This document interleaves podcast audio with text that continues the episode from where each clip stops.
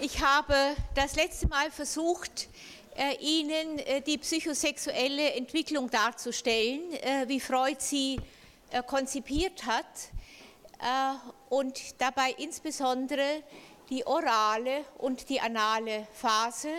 Sie werden sich erinnern, ich habe das Ganze hier nochmals angeschrieben und auch noch daneben geschrieben, wann diese Phasen jeweils äh, angesiedelt sind äh, in der menschlichen Entwicklung. Die orale Phase, also im ersten, man könnte auch sagen, in den ersten anderthalb Lebensjahren, die Phasen überschneiden sich. Danach kommt die anale Phase im zweiten, äh, dritten Lebensjahr. Äh, danach äh, die phallisch-ödipale Phase.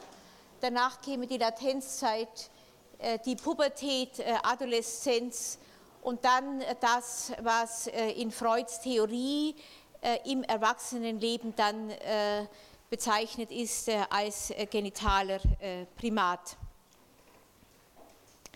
Ich möchte heute gerne nochmals kurz aufnehmen die Beschreibung der beiden ersten Phasen der oralen und der analen, um dann überzugehen auf die phallisch-ödipale Phase, die sich von den beiden ersten Phasen, nämlich oral und anal, unter anderem dadurch unterscheidet, dass sie eine Dreierbeziehung ist, im Gegensatz zu den äh, beiden äh, anderen Phasen, äh, um anschließend auf die Frage des Unbewussten einzugehen, ein Konzept, das wir brauchen, um in einem späteren, in einer späteren Sitzung äh, dann äh, insbesondere auch die ödipale Phase äh, und die Auswirkungen der ödipalen Phase auf die menschliche Entwicklung zu untersuchen. Wir brauchen dazu das Konzept der Verdrängung und wir brauchen dazu die Vorstellung, wie das Unbewusste funktioniert und was verdrängte Vorstellungen mit dem Unbewussten zu tun haben und wie sie im Unbewussten weiter äh, wirken. Insofern äh, wird also hier diese Darstellung der psychosexuellen Entwicklung ein Stück weit unterbrochen äh, sein bei der Darstellung des Oedipus-Komplexes. Ich werde einschieben in mehreren Sitzungen dann Vorstellungen über das Unbewusste und über die Frage der Verdrängung, um danach insbesondere den Oedipus-Komplex, die Theorie des Oedipus-Komplexes bei Freud dann nochmals aufzunehmen. Soweit also für heute das, äh, was wir vorhaben.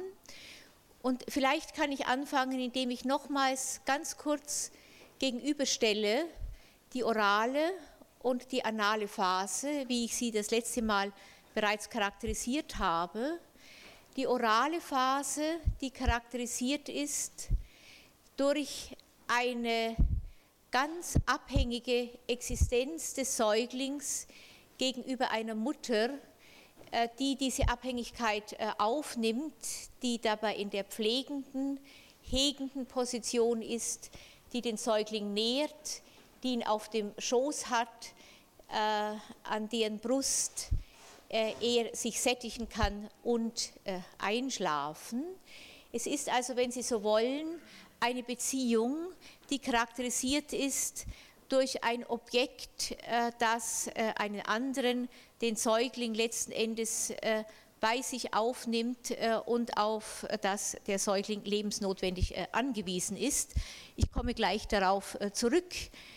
Hinzu kommt als erogene Zone der Mund äh, und die Vorstellung, dass äh, orale Bedürfnisse äh, in dieser Phase auch die Beziehung äh, zum Primärobjekt äh, prägen.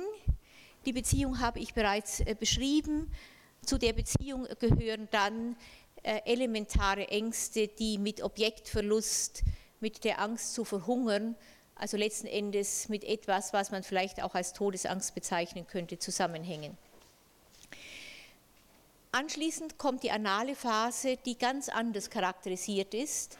Also erogene Zone steht hier, der Anus im Vordergrund mit äh, allem, was zur Reinigkeitsdressur gehört, mit der Vorstellung von Hergeben und Behalten, äh, mit der ersten Möglichkeit des Kindes Nein zu sagen zu etwas, was die Mutter von ihm verlangt, mit äh, einer sehr viel dezidierteren äh, Abgrenzung des eigenen Körpers von dem, was draußen ist. Die Phase ist gleichzeitig eine Trotzphase. Es stehen Fragen des Stark- und Schwachseins im Vordergrund, im Gegensatz zu der Frage des Anvertrauens in der oralen Beziehung. Es geht um Beherrschen wollen und auch die Frage der Aggression im Zusammenhang mit Nein sagen und möglicherweise auch im Zusammenhang mit der Befriedigung bestimmter aggressiver Bedürfnisse steht im äh, Vordergrund. Freud hat äh, diese Phase deshalb auch die anal-sadistische Phase äh, genannt. Man könnte auch sagen, dass es dabei geht um die Erringung einer, eines ersten Erlebnisses von Autonomie, beim Säugling, zusammen äh, mit der äh, immer mitschwingenden Frage, äh, ob die Mutter oder ob die Eltern diese Autonomie erlauben oder dieser Autonomie feindlich gegenüberstehen. Beide Beziehungsmodalitäten, die ich hier beschrieben habe, findet man in veränderter Form auch im Erwachsenenleben. Es gibt Beziehungen, in denen äh, ganz stark äh, die Vorstellung von Pflegen und Hegen im Vordergrund steht bei beiden. Eine oder einer steigt dann in die Position des Pflegers ein, der andere lässt sich pflegen äh, und kann seine Abhängigkeitsbedürfnisse dabei befriedigen. Im Gegensatz zu der Beziehung, die der analen Phase entstammt oder dort ihre Wurzeln hat, wo es darum geht, auszuprobieren, immer wieder, wer der Mächtigere ist. Eine Beziehung, die man am ehesten vielleicht oder im Extremfall als sadomasochistische Beziehung äh, bezeichnen könnte. Von hier aus äh, käme man äh, dann jetzt zur phallisch-ödipalen Phase, die in dieser Konzeption der psychosexuellen Entwicklung sich von den beiden ersten Phasen unter anderem dadurch unterscheidet, dass hier eine Dreierbeziehung äh, eingeführt äh, wird. Man kann die Konflikte, die im Zusammenhang mit Triebwünschen entstehen, in den verschiedenen Phasen der oralen, der analen äh, und jetzt der phallisch-ödipalen, letzten Endes nur verstehen, wenn man gleichzeitig eine Vorstellung davon hat, wie die jeweiligen Beziehungen äh, konstruiert sind und ob es Beziehungen sind, die sich in einem Zweier- äh, oder in einem Dreier-Kontext ereignen. Ich würde deshalb äh, gerne, bevor wir dann auch inhaltlich einsteigen in das, was man dann phallisch-ödipale Phase nennt, diese drei Beziehungsmodalitäten, ich nenne sie mal so, hier äh, gerne einfach auch mal äh, abbilden. Ich selber bin ja, das wissen vielleicht einige von Ihnen, auch äh, Psychodramatherapeutin und neige immer dazu, äh, etwas, was man sich vorstellen kann, nach Möglichkeit auch so äh, abzubilden, dass man es sehen kann und beschreiben. Und äh, ich glaube, dass es sehr sinnvoll ist, die drei Phasen oder die verschiedenen Modalitäten der drei Phasen, die ich gerade beschrieben habe, hier einfach auch mal darzustellen, damit Ihnen das vielleicht äh, im Gedächtnis bleibt und Sie auch an der Art und Weise, wie zwei bzw. drei Personen zueinander in Beziehung treten können, plastisch äh, sehen können, wo jeweils die verschiedenen äh, Konflikte liegen. Das kann ich natürlich nur machen, wenn Sie ein bisschen mithelfen und vielleicht das zwei und später drei äh, Hörer hier äh, vielleicht mir mal helfen, so eine Beziehung darzustellen. Also zunächst äh, eine orale Beziehung, also schlichtweg die Form einer Beziehung, wo es darum geht, dass einer sich von einem anderen hegen und pflegen lässt, ganz gleich, wie das dann jeweils dargestellt wird von denen, die sich möglicherweise dazu bereit erklären. Wir bräuchten dann zwei, gerne auch die zwei gleichen, die eher zeigen, wie eine anale Beziehung äh, aussieht und zwar im Erwachsenenleben, nicht also eine Beziehung, wo es eher um Machtkampf äh, geht. Äh, und dann bräuchten wir eine Dreierbeziehung. Da wäre es sehr schön, wenn ein Mann sich natürlich mitmelden würde, weil diese Dreierbeziehung in der Regel natürlich mit Vater, Mutter, Kind besetzt ist. Ich habe natürlich also meine Hilfskraft schon vorher darauf angesprochen, dass ich also mit dieser Frage auf Sie zukommen äh, werde. Also die Miriam wird gerne äh, mitmachen. Vielleicht gibt es aber äh, eine zweite Frau zunächst mal, muss aber auch nicht eine Frau sein, kann genauso gut ein Mann sein, der mitmachen würde, um vielleicht darzustellen, einfach nur, wie eine orale Beziehung ist, auch hier im Erwachsenenleben, wo einer eher in der pflegenden Position ist, der muss dann auch immer ein bisschen größer sein, nicht äh, als der andere, und ein anderer sich diesem Pflege sozusagen äh, anvertraut. Sie haben mir jetzt so lange zugehört, vielleicht gibt es ja auch jemand, der auch mal Lust hat, mit oben zu stehen. naja,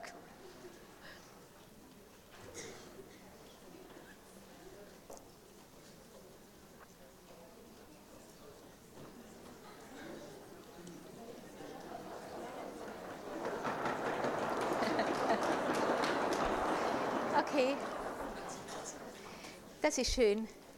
Wollen Sie einfach mal äh, schauen, also wenn Sie beide, es ist ja immer, es, es, muss keineswegs so sein im Erwachsenenleben, dass es immer die Frau ist, die in der pflegenden Rolle ist, keinesfalls.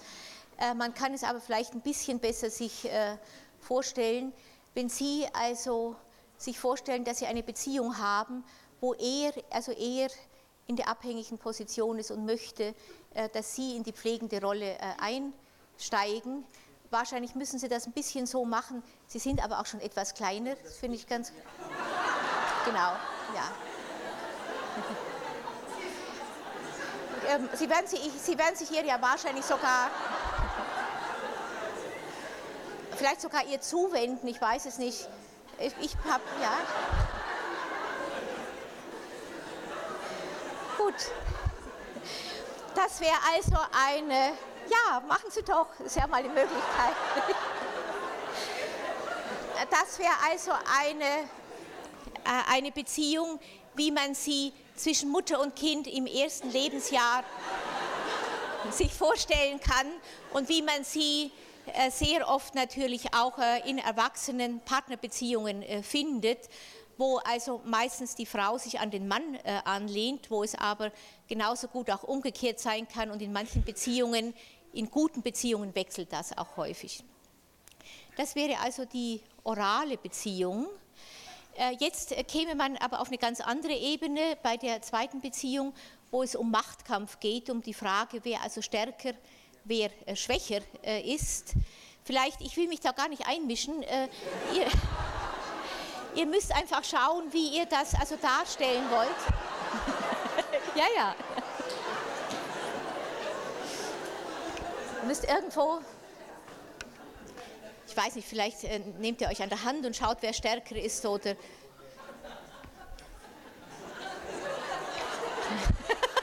Nein.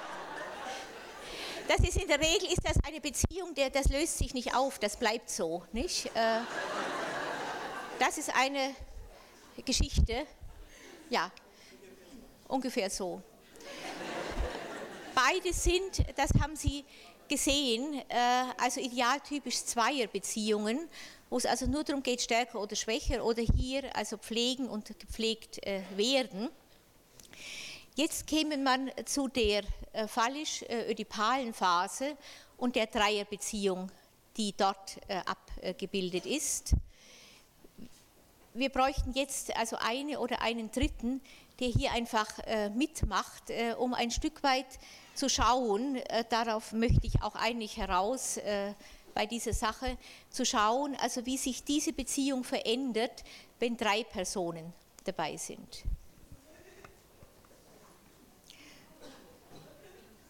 Vielleicht gibt es irgendjemand, ja?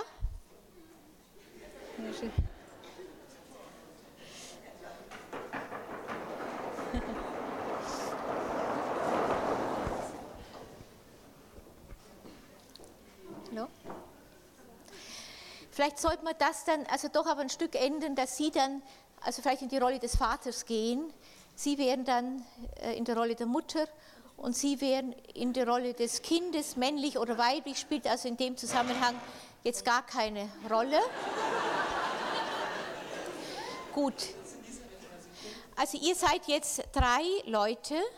Ihr wisst alle, dass ihr eine Familie seid. Und nun schaut mal, dass ihr euch irgendwie zusammen hier aufstellt, so dass das klar ist.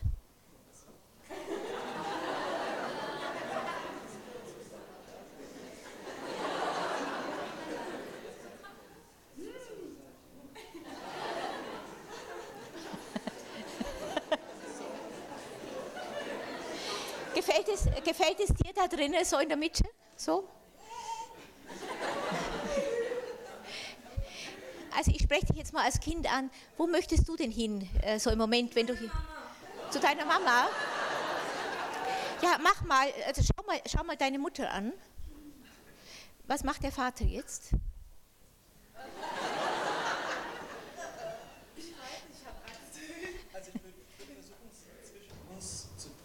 dass sie eng ja. zwischen uns steht. Das wäre für mich die optimale Situation. Dann schaut sie nach vorne und äh, Sie haben äh, über Sie eine Beziehung zur Mutter, wenn Sie so dastehen. Ne? Es sei denn, Sie schauen zu ihr, dann schauen Sie aber über das Kind weg äh, und das Kind ist also zwischen Ihnen äh, sozusagen ein Verbindungsglied, hat aber selber also jetzt weder direkt Verbindung zu Ihnen, äh, noch äh, zu Ihnen. Vielleicht kann man es nochmal im Kreis, also ich möchte einfach gerne zeigen, dass in der Beziehung definitionsgemäß ein Konflikt äh, drinne ist, auch wenn man sich streckenweise sehr glücklich fühlen kann in einer Familie als Vater, Mutter, Kind, weil, darf ich mal nur angenommen, Sie schauen jetzt die Mutter äh, an, dann ist das, wenn auch nur ein ganz kurzer Moment, äh, in dem der Vater zumindest von ihr aus ausgeschlossen ist. Sie hat also Angst, sie sagt dann letzten Endes so. Ne? Im nächsten Augenblick kann sich das radikal ändern. Nicht? Sie können zum Vater äh, gehen, äh, als Idee ne, zum Vater. Dann ist die, Sie müssen dann das Kind äh, anschauen. Nicht? Dann ist ein Stück weit die Frage, wie die Mutter sich hier äh, eingliedert. Äh, und eine dritte Geschichte ist natürlich, dass die Eltern irgendwann ja auch für sich sein wollen. Also wenn ihr mal äh, Eltern spielt, ihr schaut, ihr müsst euch mal zusammen angucken, das gibt es ja auch. Ne? So. Dann ist es die Frage, was mit dem, was mit dem Kind passiert. Nicht?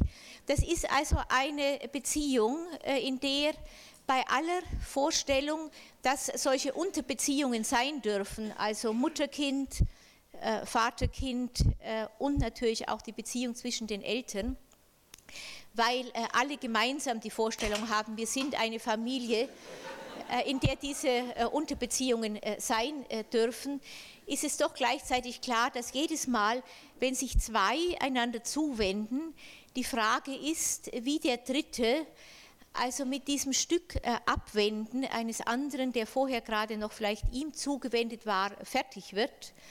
Und am schwierigsten ist das, also sehr häufig natürlich für das Kind, äh, dass äh, insbesondere dann, wenn die Eltern sich zurückziehen in eine Situation, aus der das Kind definitionsgemäß ausgeschlossen ist, das sind also intime äh, Situationen, wo es dann nachts, das wissen Sie alle, wenn Sie an Ihre eigene Kindheit zurückdenken äh, und äh, auch sofern Sie selber Kinder haben, dass kleine Kinder also ganz oft nachts dann aufwachen und versuchen, in das Schlafzimmer der Eltern zu kommen, manchmal nicht nur aus Angst, sondern auch, weil sie einfach teilhaben wollen an der Beziehung, die offenbar dann stattfindet äh, in eine Situation, wo das Kind vorher ins Bett gesteckt wird, also ein Stück weit äh, ausgeschlossen.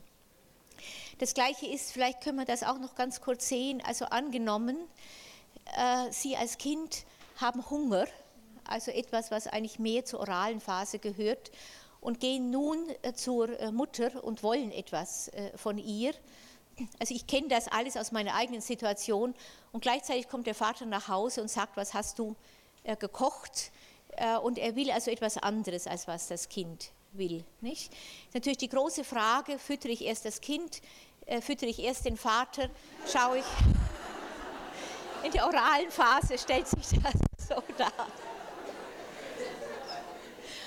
Es ist also einfach, also sehr oft, sehr oft ein Konflikt. Umgekehrt kann äh, das Kind äh, sehr oft natürlich den Vater hochgradig idealisieren, wenn er nach Hause kommt äh, und mit dem Vater Spiele spielen wollen, die viel spannender sind als das, was die Mutter äh, macht. Ganz gleich, ob das nun ein Junge oder ein Mädchen ist. Das bedeutet dann, wenn die Mutter den ganzen Tag mit dem Mädchen oder dem Jungen äh, zusammen war und die Vorstellung hat, also wir sind eine sehr glückliche Kombination, dann merkt sie, dass in dem Moment, wo der Vater nach Hause kommt, ganz plötzlich das Kind für sie also überhaupt keinen Blick mehr übrig hat, sondern ganz auf den Vater eingestellt ist und vielleicht sind beide latent sogar damit einverstanden, dass die Mutter jetzt in die Küche äh, gehen soll und äh, kochen. Das sind also ganz banale Konflikte, die aber ein Stück vielleicht zeigen, dass es also nicht möglich ist in einer Dreierbeziehung. Sie können das machen, wie Sie wollen. Sie können vielleicht, macht das nochmal so, wie es am Anfang gemacht hat, also das Kind in der Mitte und alle schauen geradeaus. Nicht, äh, das kann man tun, so sieht das dann auf Familienfotos äh, äh, immer aus.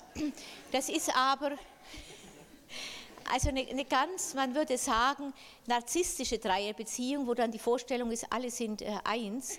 Sobald sich das irgendwo verändert und Unterbeziehungen äh, aufgenommen werden, äh, kommen äh, diese Konflikte zum Vorschein.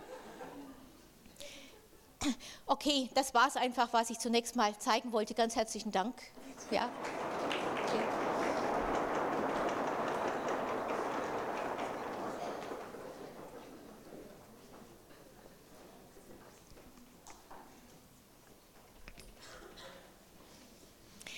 Wenn man den Unterschied zwischen Zweier- und Dreierbeziehung auf einen Nenner äh, bringen sollte, und zwar idealtypisch, es ist selbstverständlich klar, dass es auch für einen Säugling wahrscheinlich von Anfang an keine absolute Zweierbeziehung äh, gibt. Man kann aber davon ausgehen, dass ein Säugling, der Beziehungen äh, zu verschiedenen Personen aufnimmt, also Vater, Mutter, Geschwistern, Großmutter, Babysitter äh, oder was auch immer, mit großer Wahrscheinlichkeit noch nicht in der Situation ist, wie wir sie gerade am Schluss gesehen haben äh, bei der Dreierbeziehung, dass er die verschiedenen äh, Personen, Objekte würde man sagen, äh, in der psychoanalytischen Theoriesprache miteinander vergleicht äh, und sich dezidiert vom einen abwendet äh, und dem anderen zu, sowie auch zwischen den verschiedenen Personen, äh, zu denen das kleine Kind eine Beziehung aufnehmen kann, in der oralen und in der äh, analen äh, Phase in der Regel noch nicht die Art von Neid äh, und Eifersucht herrscht oder herrschen muss, wem das Kind sich jeweils zuwendet. Idealtypisch gesehen ist es so, dass die orale Beziehung und die anale Beziehung zwischen zwei Personen sich ereignen und von daher auch nicht im Rahmen von äh, Grenzen fantasiert werden. Die orale Beziehung und die anale Beziehung haben keine Grenzen, also nichts, was von außen äh, auferlegt wird, äh, mit dem man sich auseinandersetzen und abfinden muss. Diese Grenzen kommen erst in der Dreierbeziehung zum Vorschein und werden im späteren Leben dann immer wieder neu etabliert auch zum Beispiel in der Auseinandersetzung mit so äh, unpersönlichen Gegebenheiten wie Realität. Immer geht es um Grenzen, immer geht es um Kompromisse, immer äh, müssen Kompromisse geschlossen werden im Gegensatz zur analen und zur äh, oralen Beziehung, die, so könnte man auch sagen, also eher von einer narzisstischen Natur insofern sind, als diese von außen auferlegte Grenze für diese Zweierbeziehung noch nicht oder nur in Ansätzen mitfantasiert wird. Diese Dreierbeziehung, äh, die ich jetzt zunächst dargestellt habe, kann man nun im Rahmen von Freuds Theorie der psychosexuellen Entwicklung auch inhaltlich füllen. Bei der Vielzahl von Konflikten, die möglich sind im Rahmen einer solchen Dreierbeziehung, ich habe das gerade vorgeführt, gibt es äh, einen Konflikt, äh, den Freud äh, in seiner Theorie der psychosexuellen Entwicklung herausgehoben hat. Das ist die Verschiebung der erogenen Zone vom Anus auf den Phallus und damit zusammenhängend ein Konflikt, den er als ödipalen Konflikt bezeichnet.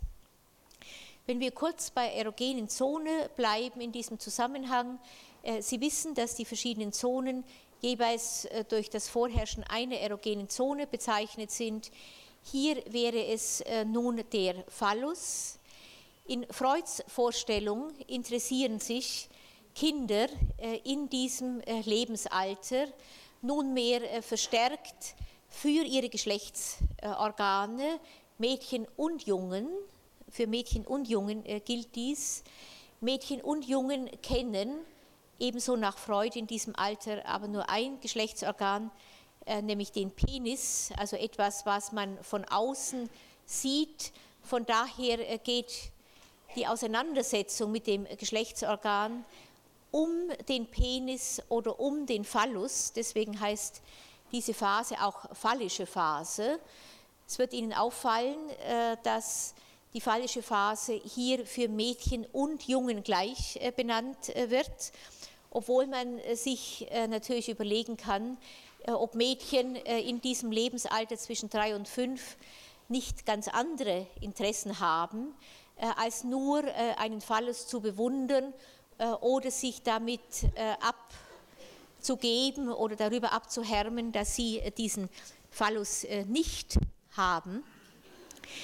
Äh, es ist aber eine Vorstellung, äh, die man äh, natürlich auch bestätigt findet, wenn man Kinder, Jungen und Mädchen sieht, die miteinander spielen in diesem Alter, die sehen, dass sie unterschiedlich ausgestattet sind und die als Verzeihung, als Mädchen dann natürlich immer wieder die Fragestellung, warum habe ich etwas nicht, so als ob es äh, zumindest in der ersten Begegnung äh, mit äh, dem Genitale des anderen, also hier des Jungen, immer um die Frage äh, geht, hier ist offenbar etwas am Körper, was man sehen kann und mit dem man auch alle möglichen imponierenden Dinge machen kann. Man kann es anfassen, man kann damit also schön im, Bogen urinieren und so weiter.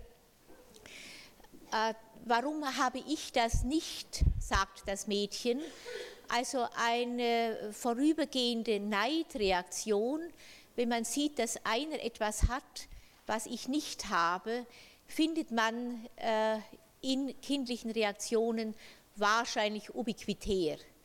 Äh, ob diese Art von Neidreaktion äh, allerdings dann die Folgen für die weibliche Entwicklung hat, die Freud beschrieben hat, äh, darüber möchte ich gerne äh, in einer äh, eigenen äh, Sitzung dann im Rahmen dieser Vorlesung sprechen.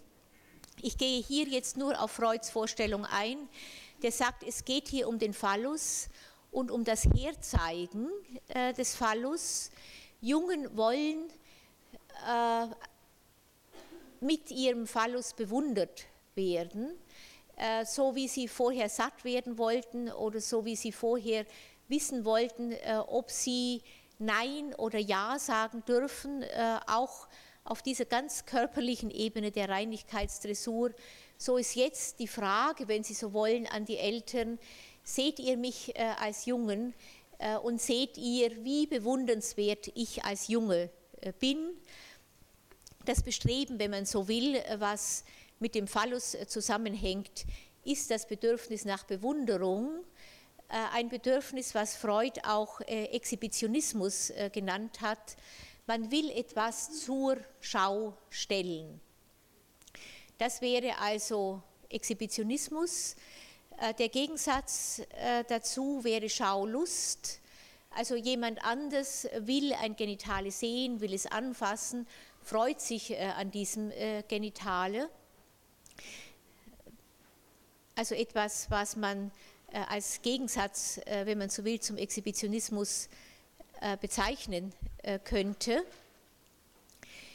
In diesem Kontext sind Frauen eher diejenigen, die dann das männliche Genitale bewundern und vor der Frage stehen, was sie selber herzeigen können. Denn selbstverständlich wollen auch Mädchen zeigen, dass sie Mädchen sind. Äh, sie werden sehen, auch darüber werden wir sprechen, dass es natürlich äh, auch bei kleinen Mädchen etwas zum Vorzeigen gäbe. Äh, sie werden aber als Eltern, sofern sie Eltern sind oder wenn sie sich als Eltern fantasieren, die sie später einmal wahrscheinlich ja werden, werden sie sehen, dass es sehr viel mehr Peinlichkeit hervorruft, wenn ein Mädchen, falls es das überhaupt tun würde, also nun zum Beispiel vor einem Gast, den sie eingeladen habe, haben äh, die, die Beine spreizt und sagt, schau her, was ich habe. Das ist etwas, was sehr viel peinlicher ist, als wenn ein Junge nackt äh, im, im, Zimmer herumläuft äh, und man seinen Penis sieht, der braucht ihn gar nicht eigens zu exhibieren. Das ist einfach etwas, was ins Auge fällt. Es gibt hier äh, Unterschiede äh, einfach schon von der anatomischen Ausstattung äh, zwischen Jungen und Mädchen, die diese Art von Zeigen, die für Männer selbstverständlich ist, mehr oder minder äh, ausschließt. Äh, ich selber erinnere mich an meine Tochter, als sie klein war, die wahrscheinlich auch aus zunehmender Frustration, dass von mir selber diese Bewunderung ihr gegenüber so nicht gekommen ist, dann versucht hat, äh, also sich darzustellen, auch vor Gästen, die ich äh, eingeladen habe. Und ich weiß also noch äh, meine Reaktion, dass das eine peinliche Geschichte war. Sie war allen peinlich, die im Zimmer waren. Und ich habe dann immer wieder gesagt, komm, tu den Rock runter. Das tut man nicht und damit ist also schon bedauerlicherweise einer dieser Unterschiede gegeben, die wahrscheinlich dann auch die männliche und weibliche Entwicklung prägen. Dass äh, Mädchen äh, darüber hinaus sich aber dann darstellen als Mädchen und kleine Frauen, äh, die sie sind, mit all dem Charme, den Mädchen und kleine Frauen haben können, ist etwas, was wahrscheinlich gar nicht nur in, der Folge einer Frustration, weil man den Penis nicht darstellen kann, sondern aus Identifikation mit der Mutter und anderen Frauen, die einfach mit ihrem ganzen Körper etwas darstellen, was Frau ist, im Gegensatz äh, zum äh, Mann, äh, der äh, in dieser Weise wahrscheinlich sehr viel stärker auf die Darstellung äh, des Geschlechtsorganes äh, rekurriert, ist eine andere Frage. Also ich würde beim, bei der Lust auf Darstellung immer davon ausgehen, dass die Lust auf Darstellung beim Mädchen im Zusammenhang natürlich mit der Schwierigkeit, sich mit dem eigenen Genitale darzustellen, sofern es überhaupt sichtbar ist, in der Darstellung des ganzen Körpers äh, liegt. Wichtig ist von daher natürlich auch für das Mädchen, dass es bewundert wird äh, als kleines Mädchens, als die Frau, die es einmal äh, werden wird. Im gleichen Zusammenhang äh, kommen natürlich beim Kind Fantasien auf äh, über das, was es heißt, dass die Geschlechter unterschiedlich sind. Es kommen Fantasien auf darüber, äh, was ich, wenn ich junge bin, tun kann mit meinem Genitale und was ich, weil ich keine Frau bin, nicht tun kann, zum Beispiel Kinder gebären. Das Gleiche kommt umgekehrt beim Mädchen auf. Es weiß, dass es Kinder gebären kann, etwas, worauf bereits kleine Mädchen teilweise sehr stolz äh, sind. Das kleine Mädchen weiß gleichzeitig, dass es kein Mann sein wird und wird wahrscheinlich den Mann ein Stück beneiden, nicht nur um den Penis, sondern auch um bestimmte Möglichkeiten, die er als Mann hat, und die es in der Situation vielleicht noch gar nicht so sehr im Rahmen gesellschaftlicher Vorrechte sieht. Danach, in späteren Phasen der Entwicklung, kommt das natürlich massiv hinzu, sondern das kleine Mädchen wird in dieser Phase der Entwicklung auch jemanden in der Regel ein Stück weit höher werden, höher werden der stärker ist als jemand anders und wird sich also mehr einem stärkeren Menschen hingeben wollen und sich zu ihm hingezogen fühlen, als dies bei der Mutter in einer ganz anderen Form der Beziehung der Fall war. Vorstellungen aber, was Mutter und Vater zusammen tun, wenn sie als Mann und Frau zusammenkommen, bilden sich beim Kind, das Kind fragt auch in dieser Phase der Entwicklung natürlich, wie kommen die Kinder zustande, was macht man, wenn man ein Kind gebären will und ähnliches. Und es gibt, wie Sie alle wissen, ja sehr verschiedene Formen äh, der Aufklärung, äh, insbesondere äh, auch in dieser Phase der kindlichen Entwicklung, wo viele Eltern davon ausgehen, dass die Kinder noch nicht verstehen, was eigentlich beim Koitus passiert. Trotzdem gibt es kindliche Fantasien über das, was geschieht, damit Vater und Mutter Kinder produzieren können. Häufig erleben sie ja auch, dass Geschwister auf die Welt kommen und sie fragen sich, äh, wie, äh, sind, äh, wie ist das Geschwister zustande gekommen, wer hat das gemacht. Ich selber habe in meiner Entwicklung dann lange Zeit an den Storch geglaubt und auch noch immer Zuckerstücke auf das Fensterbrett gelegt, dass der Storch das Zuckerstück holen soll und dann die Schwester bringen. Von daher war ich natürlich sehr darauf aus, meine Kinder anders aufzuklären und sehr früh aufzuklären. Dass das, auch wenn man noch so guten Willens ist, immer nur in Grenzen geht, habe ich dann selber erfahren. Ich habe dann dem dritten Kind, damals war ich auch schon in psychoanalytischer Weiterbildung, dann ganz klar gesagt, ich glaube es war so fünf Jahre damals, dass die Kinder im Bauch der Mutter heranwachsen und wenn das Kind dann groß genug ist, dass es dann geboren wird.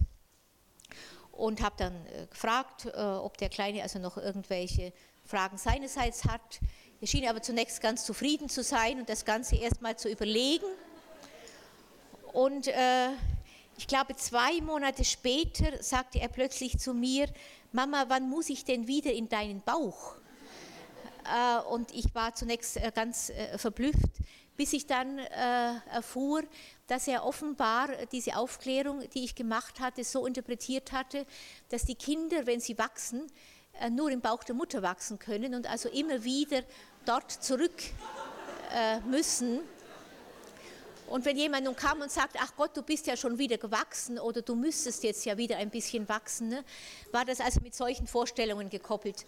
Ich sage das nur, äh, um äh, zu zeigen, äh, dass man äh, ganz gleich, wie gutwillig man ist, um Kinder entsprechend aufzuklären äh, und in ihrem kleinen Kopf dann also Vorstellungen einzupflanzen, die in etwa dem entsprechen, was tatsächlich äh, geschieht, wenn Mann und Frau zusammen sind, äh, dass das äh, in der Regel so nicht funktioniert, dass man eine Vielzahl von kindlichen Sexualfantasien findet, mit denen Kinder sich erklären, was passiert, zusätzlich zu dem, was die Eltern gesagt haben und von dem sie sehr oft wahrscheinlich von vornherein annehmen, dass die Eltern lügen, denn wenn die Eltern nicht lügen würden, würden sie ja nicht ausgesperrt äh, aus dem Zimmer äh, und äh, ähnliches. Und es gibt kaum Kinder, die nicht irgendwann die Eltern oder andere Erwachsene oder zumindest Tiere im Koitus gesehen haben äh, und sich von daher natürlich ganz eigene Fantasien machen, was da passiert. In der Regel äh, sehen sie Vater und Mutter äh, in einer Situation, die sie als sadomasochistisch äh, interpretieren. Äh, sie bekommen also ganz oft Angst, dass der Vater mit der Mutter etwas macht, wo die sich nicht wehren kann, dass sie ihm irgendwo ausgeliefert ist, dass es eine gewalttätige Szene ist, mit der Folge, dass sich also zum Teil ganz merkwürdige Sexualfantasien dann auch bei Jungen und Mädchen festschreiben. Bei Jungen sehr häufig die Vorstellung, für eine gewisse Zeit zumindest, dass männliche Sexualität etwas Gewalttätiges äh, ist. Bei Mädchen sehr häufig äh, die Vorstellung, dass männliche Sexualität äh, etwas ist, was für sie bedrohlich ist und allein natürlich auch von dem Größenunterschied ein kleines Mädchen und der Penis oder der Phallus eines erwachsenen Mannes auch die Vorstellung, dass man also damit zerrissen werden könnte und äh, ähnliches. Solche sexuellen Fantasien, die man, äh, wenn sie das beinhalten, was Mann und Frau also zusammen tun im Koitus, in der psychoanalytischen Sprache auch Urszenen, Fantasien nennt, äh, kommen also hinein in diese Dreierbeziehung, die ich dargestellt habe. Und sie koppeln sich mit Wünschen, mit äh, dem gegengeschlechtlichen äh, Elternteil äh, etwas zu machen und vom gegengeschlechtlichen Elternteil in einer Weise geliebt zu werden und den gegengeschlechtlichen Elternteil zu lieben, wie man das zwischen Vater und Mutter sieht. Der Oedipus-Komplex ist also, wenn Sie so wollen, eine Dreierbeziehung. Ich äh, spreche also am Anfang von Dreierbeziehung, weil die Dreierbeziehung letzten Endes diesen Oedipus-Komplex äh, umrahmt, in dem ein kleines Kind nunmehr die Beziehung zwischen Mutter und Vater auch, nicht nur, aber auch als eine sexuelle Beziehung sieht, sich selber als Junge oder Mädchen definiert und aufgrund kindlicher Sexualfantasien, von denen ich gerade beschrieben habe, wie sie zustande kommen, und eigene triebhafte Bedürfnisse, die in äh, diesem äh, Alter stärker werden, als sie vorher schon waren, nun äh, Wünsche in der Regel auf den gegengeschlechtlichen Elternteil richtet, den gleichgeschlechtlichen Elternteil abzulösen und in seine Rolle als Partner der Mutter bzw. des Vaters einzusteigen. Das wäre also der Ödipus-Komplex, und zwar der sogenannte positive Ödipus-Komplex. Auf den negativen komme ich gleich noch. Ich frage in der Prüfung manchmal nach dem Ödipus-Komplex und frage dann, äh, wenn jemand den positiven Ödipus-Komplex äh, beschrieben hat, äh, ob der Ödipus-Komplex noch darüber hinaus in Freuds Theorie anders charakterisiert werden kann. In der Regel wissen das die Studenten nicht, Deswegen habe ich äh, hier äh, angeschrieben, nochmals ausdrücklich, dass Freud den Oedipus-Komplex trennt in das, was ich jetzt schon dargestellt habe, den positiven Oedipus-Komplex und daneben das Ganze sozusagen um 180 Grad herumdreht und einen negativen Oedipus-Komplex zusätzlich beschreibt, indem es dann um Liebe zum gleichgeschlechtlichen äh, Elternteil geht, um entsprechende Wünsche, dass der andere verschwinden soll gegenüber dem gegengeschlechtlichen äh, Elternteil. Ich will das gleich äh, noch äh, kurz erläutern.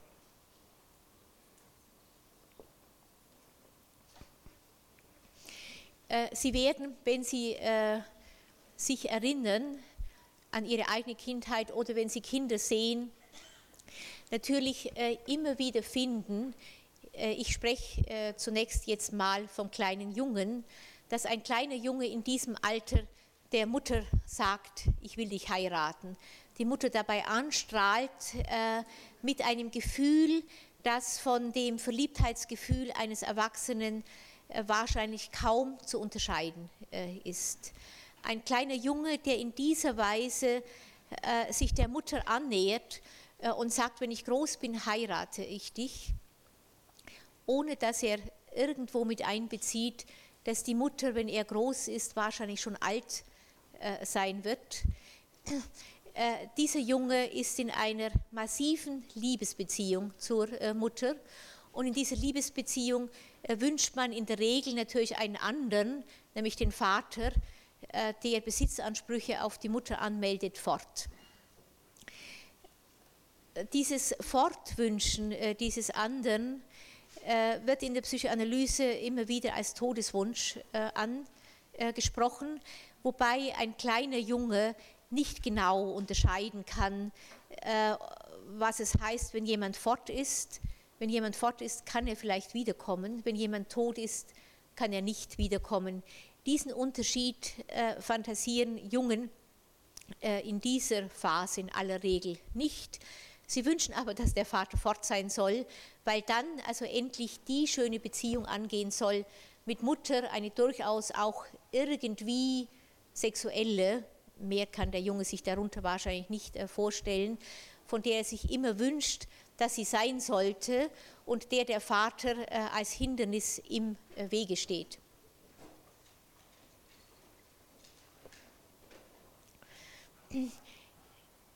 Die Todeswünsche, ich nenne sie in Zukunft jetzt mal Todeswünsche, die in dieser sexuell getönten Liebe zur Mutter mitschwingen, äh, machen natürlich gleichzeitig massive Schuldgefühle, weil der Junge den Vater ja auch liebt.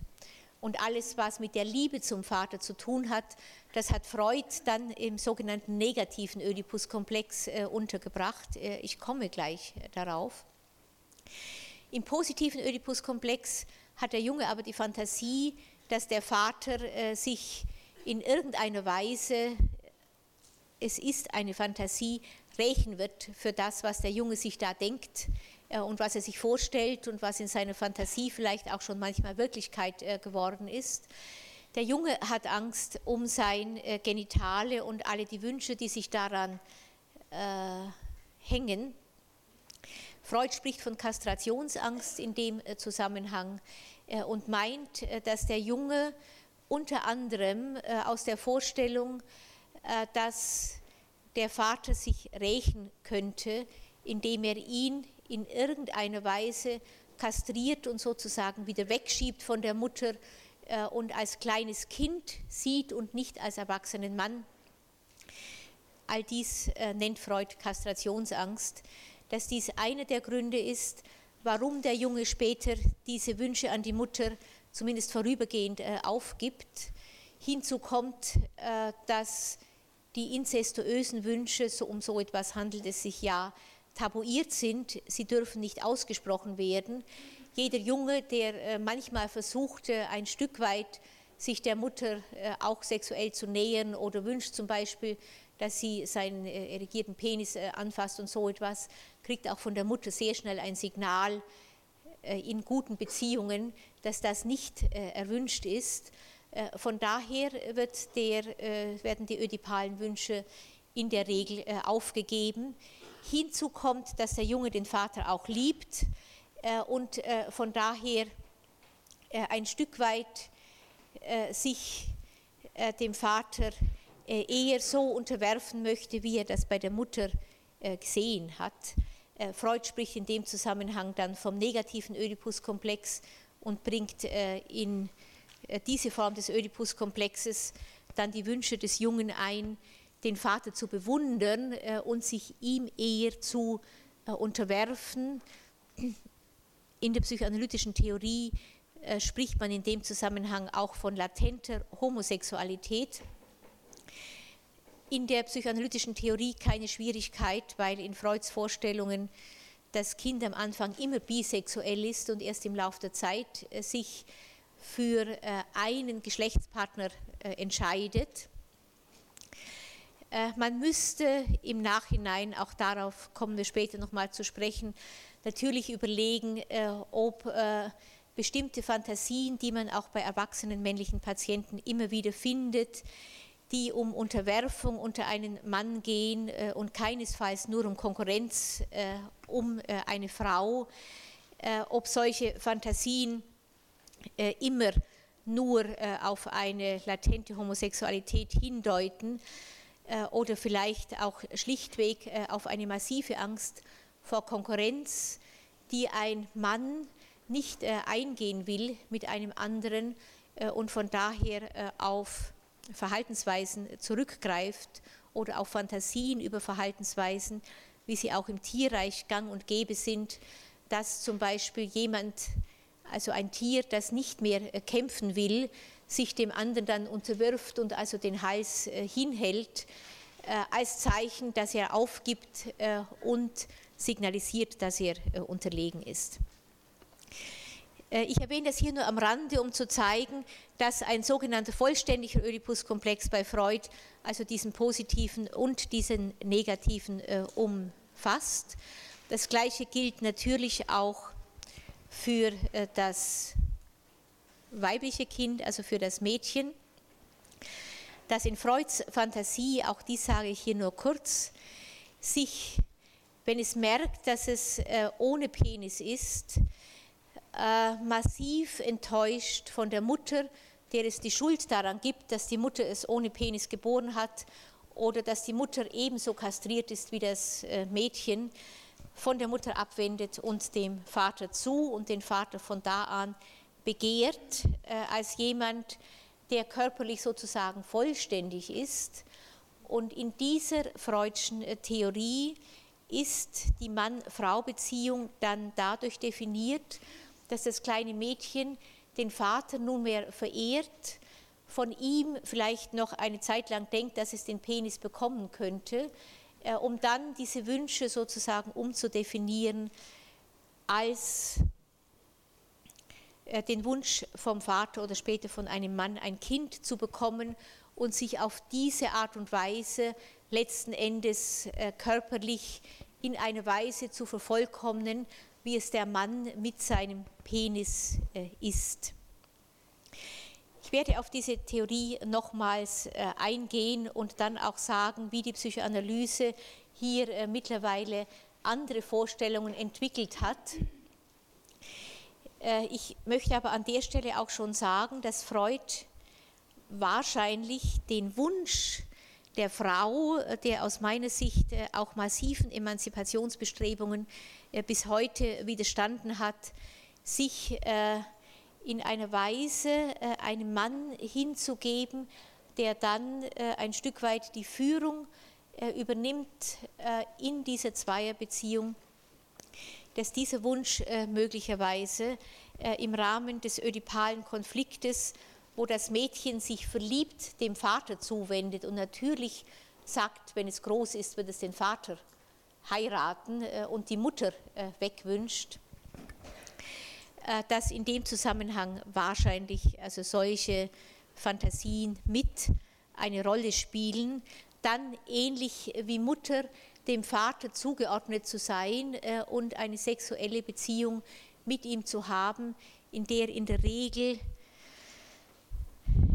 die Frau in der hingebenden Position ist, um das vielleicht mal so äh, auszudrücken. Auch dieses Mädchen liebt die Mutter natürlich, von daher gibt es keinen Objektwechsel, wie Freud das immer wieder vorgeschlagen hat, von der Mutter hin zum Vater. Und man wird sehen, dass der Oedipus-Komplex für Mädchen wahrscheinlich teilweise deshalb so schwierig zu beenden äh, ist, äh, weil die Liebe zur Mutter äh, etwas ist, was das kleine Mädchen natürlich trägt in dieser Phase und weit hinausträgt, auch über die Dreierbeziehung, die ich gerade dargestellt habe, sodass es ganz schwierig ist, eine Mutter wirklich so zu hassen, dass ich mir wünschen würde, sie wäre weg und ich wäre mit dem Vater äh, alleine, wenn ich gleichzeitig mit der Mutter vielleicht sogar in einer Weise noch in der Fantasie verflochten bin, dass alles, was ihr an Aggression gilt, äh, immer irgendwo auf mich zurückfällt. Und wo ich, äh, wenn ich die Mutter sozusagen aus die, dieser Beziehung äh, ausgestoßen habe, von daher auch sehr viel massivere Schuldgefühle habe als der Junge, weil die Mutter so viel weniger getrennt ist von mir, dass ich mich bei allem immer weiter in sie hineinversetze und in die Position hier, also des ausgestoßenen Objekts. Ich denke, dass Sie äh, da vielleicht auch äh, gleich eine ganze Reihe von Fragen noch habe, haben. Äh, möchte hier äh, einfach nur kurz jetzt äh, die Darstellung äh, dieser Theorie zu Ende führen. In beiden Fällen, beim Jungen wie beim Mädchen, geht der Oedipus-Komplex zunächst unter, und zwar einmal aus Schuldgefühlen, äh, weil man jeweils äh, im Oedipus-Komplex mit den eigenen sexuellen Wünschen dem äh, gleichgeschlechtlichen Elternteil den Tod wünscht, in der kindlichen Form, die ich beschrieben habe. Zum anderen, weil der Junge massive Kastrationsängste hat und das Mädchen, das ja aus Freuds Terminologie her gesehen bereits kastriert ist, massive Angst vor Liebesverlust, vor allem von Seiten der äh, Mutter. Am Ende äh, dieses Oedipus-Komplexes hat der Junge dann sozusagen, anstatt äh, die Mutter sozusagen im Hier und Jetzt sexuell zu begehen, ein Stück weit auf diese Wünsche verzichtet. Er weiß, dass es eine Zeit braucht, bis er selber groß ist, bis er Mann geworden ist um dann eine Frau ähnlich äh, wie die Mutter äh, zu äh, erobern. Er hat sich in diesem Zuge dann des Verschiebens sozusagen auf die Erwachsenenzeit mit dem Vater identifiziert und dessen Verbot, hier sofort auf die Mutter Zugriff zu nehmen, letzten Endes. Mit dieser Identifizierung mit dem Vater ist so Freud äh, im Jungen ein sehr starkes Über-Ich äh, aufgerichtet, äh, das dann seine weitere Entwicklung äh, prägt. Das Mädchen hat in der Vorstellung Freuds äh, ein sehr viel schwächeres Über-Ich, weil die Art der Drohung, äh, die auf ihm liegt, mit Abstand nicht so massiv ist wie beim Jungen. Die Vorstellung, dass der, das Über-Ich sich entwickelt mit dem Ende des Oedipus-Komplexes, ist aber in der psychoanalytischen Theorie heute weitgehend äh, aufgegeben, so wenig wie man sagen wird, dass äh, eine Frau ein schwächeres äh, Über-Ich hat als ein Mann. Offenbar hat Freud hier einmal aus seiner Theorie und vielleicht auch aus der Art und Weise, wie er damals zu seiner Zeit Frauen begegnet ist, diese Schlussfolgerungen äh, gezogen. Es kommt dann in Freuds Theorie die Latenzzeit. Das ist eine Zeit, wo die sexuellen Konflikte zurücktreten, Junge und Mädchen sehr viel eher darauf aus sind, ein Stück die Welt äh, kennenzulernen. Es ist natürlich auch die Zeit, wo sie in die Schule äh, kommen und wo sehr vieles in der Welt ihnen neu erscheint, was gelernt werden muss, was ein Stück weit erobert werden kann, auch also außerhalb der Dreierbeziehung äh, Vater, Mutter, äh, Kind. Bis dann äh, in der Pubertät und in der Adoleszenz die alten Konflikte, die Dreierkonflikte, die ich gerade beschrieben habe, nochmals zum Vorschein kommen. Jungen fangen dann an, sich in Mädchen zu verlieben. Im gleichen Kontext kommen nochmals sehr oft massive erotisch getönte Beziehungen zur Mutter zum Vorschein, die dann äh, auf äh, andere Frauen weitergeschoben äh, werden. Im gleichen Zusammenhang geht es dann um Abschied von dieser ersten erotischen Beziehung äh, und der damit verbundenen Möglichkeit des Hinwendens äh, auf andere. Das Gleiche gilt für die weibliche Entwicklung und je nachdem, wie also die erneute Auseinandersetzung äh, mit diesem ödipalen Konflikt dann äh, in der Adoleszenz sich abwickelt und wie sie ausgeht, hat man dann eine gesunde Entwicklung hinter sich und kann in das Erwachsenenleben eintreten, ohne die inzestuösen Schranken und ohne die Schuldgefühle und ohne die Kastrationsangst, die auf dem Ödipus-Komplex gelegen haben. Oder man wird äh, die entsprechenden Wünsche und Ängste, die ich gerade beschrieben habe, in offener, sehr viel häufiger, aber noch in verdrängter Form mitnehmen in das Erwachsenenleben, mit der Folge, dass man äh, dann äh, zum Beispiel also keine Beziehung zu einer Frau eingehen kann als Mann, weil immer dann, wenn die Beziehung intim wird, diese intime Beziehung äh, in der unbewussten Fantasie so stark noch mit dem Inzesttabu belastet ist, das dem Ödipus-Komplex äh, angehaftet hat, dass man dann instinktiv äh, zurückschreckt. Äh, dass es Schuldgefühle gibt beim Mädchen zum Beispiel, äh, in die sexuelle Rolle einzutreten, die die Mutter früher innehatte, weil die Vorstellung noch ist, dass dieser Platz von der Mutter besetzt ist. Viele solche mehr oder minder unbewusste Fantasien können, wenn in der zweiten Phase, nämlich hier der Adoleszenz, äh, die Konflikte nicht adäquat bewältigt werden, dann ein Erwachsenenleben behindern und dazu führen, dass jemand dann zum Beispiel mit Impotenz äh, oder mit Vaginismus, also mit Körpersymptomen, für die man bewusst keine Erklärung hat, dann zum äh, Psychotherapeuten äh, kommt.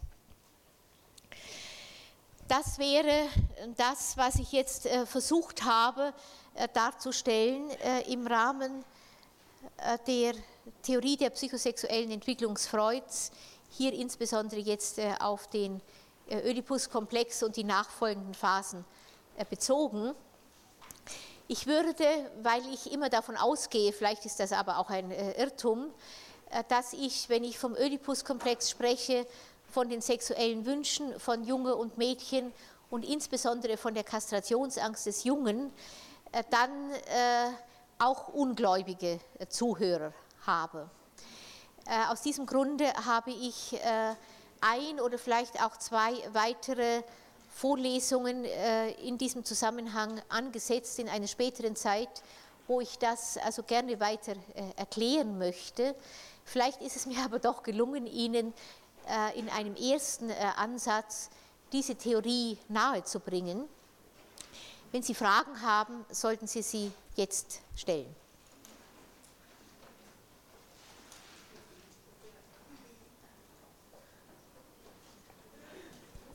Ja, bitte. Was mir nie klar ist bei dieser äh, Konstellation, dieser äh, Beschreibung von der Dreierbeziehung und Oedipus-Komplex, das ist doch eher als Modell gedacht, wenn ich das richtig verstehe. Also weil, ähm, ich meine, in den individuellen Familien oder Dreierkonstellationen sieht es ja dann doch wieder immer ganz anders aus, weil es ja alles äh, von sehr vielen Faktoren bestimmt ist. Also ich finde, ähm, Vorstellung, ja, dass der Vater ganz gezielt eine Rolle übernimmt, die Mutter ganz gezielt eine Rolle übernimmt und das Kind nochmal eine andere Rolle, die äh, kann ja dadurch verschoben sein, dass der Vater meinetwegen, ähm, was weiß ich, so ein Arschloch ist, dass das Kind sich überhaupt nicht auf ihn ziehen kann oder wie auch immer. Ja, also, ja. Das ist äh, auf jeden Fall von Freude in, in Ansätzen mitgedacht. Nein, vielleicht sollte ich erst noch die Frage äh, wiederholen, damit äh, alle es äh, verstanden haben. Sie sagen, dass es sich hier ja allenfalls um eine idealtypische Darstellung der Dreierbeziehung handelt, weil in realen Familien ja eine Vielzahl von Beziehungen äh, stattfinden, in denen Vater und Mutter äh, auch ganz verschiedene Rollen innehaben. Zum Beispiel äh, könnte der Vater von Mutter äh, und äh, Sohn äh, oder Tochter aus verschiedenen Gründen so abgewertet werden, dass diese Dreierbeziehung möglicherweise sogar gar nicht entsteht. Ich bin froh, dass Sie das nochmal fragen, weil das genau der Grund war, dass ich, bevor ich auf den Oedipus-Komplex eingestiegen bin, diese Dreierbeziehung dargestellt habe, weil ich glaube, und das ist etwas, was natürlich umfangreicher erst nach Freud entwickelt worden ist, äh, dass man äh, insbesondere dann auch aus der Sicht der äh, Behandlung Erwachsener schauen muss, ob Beziehungen eher in einem Zweier- oder eher in einem Dreier-Kontext angesiedelt sind. Und die Dreierbeziehung ist für mich von daher also zunächst auf einem sehr viel allgemeineren Niveau als die spezifische Form des Oedipus-Komplexes, wo hinzukommt, dass Vater und Mutter verschiedengeschlechtlich gesehen werden und das Kind eine Fantasie hat über die sexuelle Beziehung zwischen den beiden. Das wäre für mich der Oedipus-Komplex und dass es selbstverständlich Dreierbeziehungen gibt in Familien, äh, die mit dieser spezifischen Konstellation gar nichts zu tun haben, ist klar. Deswegen habe ich das in dieser äh, Reihenfolge eingeführt. Vielleicht kann ich an der Stelle aber auch dazu sagen, dass ich äh, in der Supervisionstätigkeit, die ich auch mache, also im Rahmen von psychotherapeutischen und psychoanalytischen Weiterbildungen, wo es auch um die Supervision von Anamnesen geht, wo äh, Psychotherapeuten oder Psychoanalytiker dann äh, einen erwachsenen Patienten äh, interviewen und dann in der schriftlichen Darstellung der Anamnese, die sie mir bringen, zum Beispiel schreiben, dieser Mann oder diese Frau ist noch gar nicht auf der Ebene der Dreierbeziehung angelangt. Eine solche Vermutung kann man natürlich manchmal haben, nicht wenn man also zum Beispiel ein Ehepaar sieht, das keine Kinder hat, äh, weil beide äh, unbewusst, manchmal sogar bewusst wissen, dass sie so eifersüchtig wären äh, auf einen Dritten, der diese ganz enge dyadische Beziehung sprengen würde, dass sie sich einig sind, dass sie beide zusammenbleiben wollen in einer ganz engen, oral getönten Beziehung. Dann heißt es also sehr oft, der Patient, der dann irgendwelche Symptome hat, sehr häufig depressive Symptome, ist noch gar nicht auf der Ebene der Dreierbeziehung angekommen. So etwas muss falsch sein, äh, weil es also keinen äh, Menschen gibt, der ein, also ein Leben lang, nämlich bis zu der Zeit, wo er als Erwachsener dann in die Sprechstunde kommt, sich nur äh, in Zweierbeziehungen aufgehalten hat und da käme jetzt Ihr Beispiel, dass zum Beispiel Mutter und Tochter den Vater ablehnen, äh, weil der sich äh, ganz unmöglich verhält beiden gegenüber. Das ist bereits eine Dreierbeziehung, wo äh, Mutter und Tochter sich ganz einig sind darüber, dass beide den Vater nicht wollen.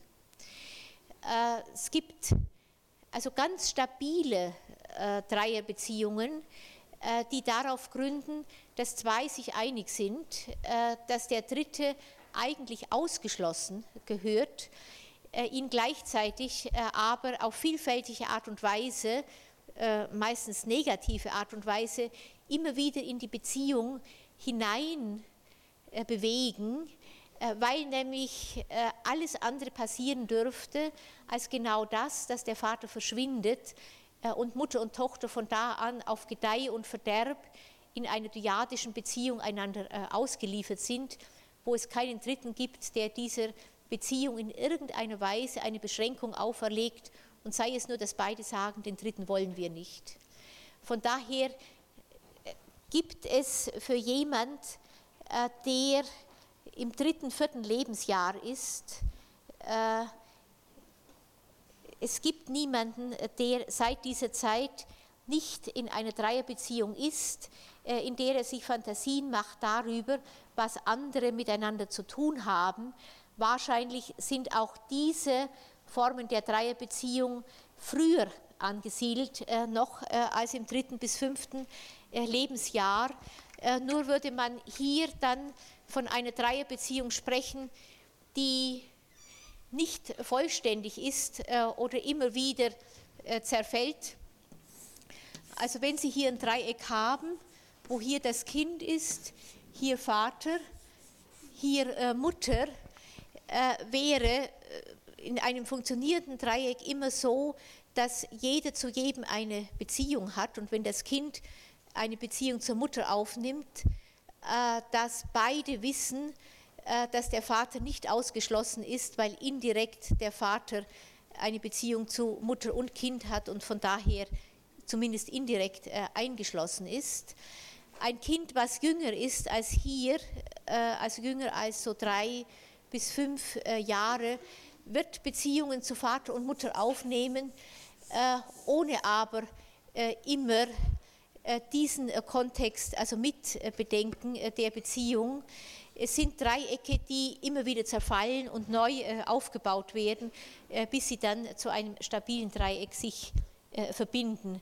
Aber es ist ganz klar und äh, an der Stelle meine ich, könnten Psychoanalytiker auch ohne weiteres die Verbindung zur Familientherapie äh, ziehen, äh, dass es Dreierbeziehungen sind, äh, mit der sich sowohl die Psychoanalyse als auch die Familientherapie äh, befasst und dass die Psychoanalyse wahrscheinlich den Oedipus-Komplex, den ich jetzt gerade ganz grob äh, beschrieben habe, stärker in den Vordergrund stellt, äh, als es die Familientherapie tut. Sie muss aus meiner Sicht den Oedipus-Komplex auch deshalb stärker in den Vordergrund stellen, weil man in der psychoanalytischen Behandlung, die ja in der Regel eine dyadische Behandlung ist, wo man mit den Symptomen und den, den Beziehungsschwierigkeiten eines bestimmten Patienten äh, umgeht, früher oder später mit einer Sicherheit, die man voraussagen kann und die sehr viel größer ist. Das kann ich aus meiner äh, klinischen Erfahrung also voll und ganz unterstreichen, als Familientherapeuten meinen, äh, auf Beziehungsschwierigkeiten stößt, die mit äh, Fantasien zu tun haben, die auf den Oedipus-Komplex zurückzuführen sind. Nicht nur, aber auch und teilweise ganz maßgeblich.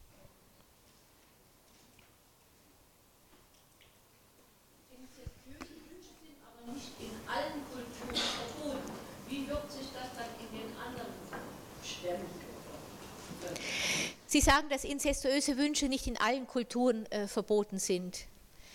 Grundsätzlich sind Beziehungen äh, zwischen Kindern und Eltern, sexuelle Beziehungen verboten. Es gibt Ausnahmen, also ich nenne zum Beispiel die Pharaonen, die dann äh, immer äh, kommen äh, und es gibt natürlich viele andere Ausnahmen, von denen schon klar ist, äh, dass sie in einen ganz spezifischen Kontext eingebettet sind, äh, und im Rahmen äh, der Fortschreibung einer bestimmten Kultur in der Regel äh, eine sakrale Rolle spielen. Wenn es möglich wäre, dass in jeder Familie incestuöse Gefühle beliebig ausagiert würden, hätten wir nicht die Stämme und wir hätten auch nicht die Gesellschaft, in der wir uns heute bewegen, weil eine der Grundformulierungen äh, sehr viele, nicht nur Psychoanalytiker, sondern auch äh, Anthropologen, äh, die ist, dass es Beweggründe geben muss, warum ein Kind, wenn es erwachsen wird, aus der Familie heraus Beziehungen zu anderen Familien, Sippen oder was auch immer eingeht. Und diese Beziehungen zwischen Familien äh, sind äh, natürlich äh, in der Regel über Heirat gemacht. Und wenn es inzestuöse Beziehungen innerhalb der Familie gibt, ist es in der Regel ganz schwierig, man weiß das aus Erfahrungen mit sexuellem Missbrauch, der ja stattfindet, das wissen wir alle.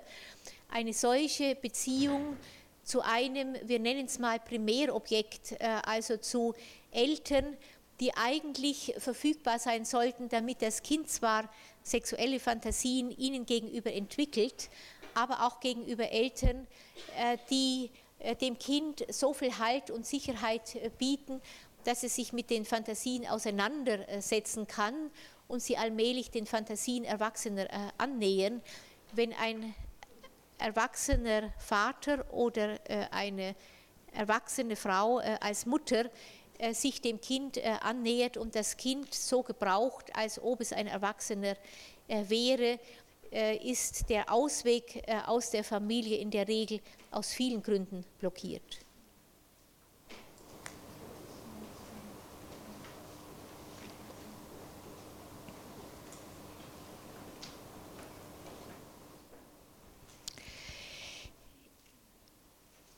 Wenn es keine Fragen mehr gibt, dann würde ich fast äh, an dieser Stelle Schluss machen und das nächste Mal dann auf das Unbewusste zu sprechen kommen.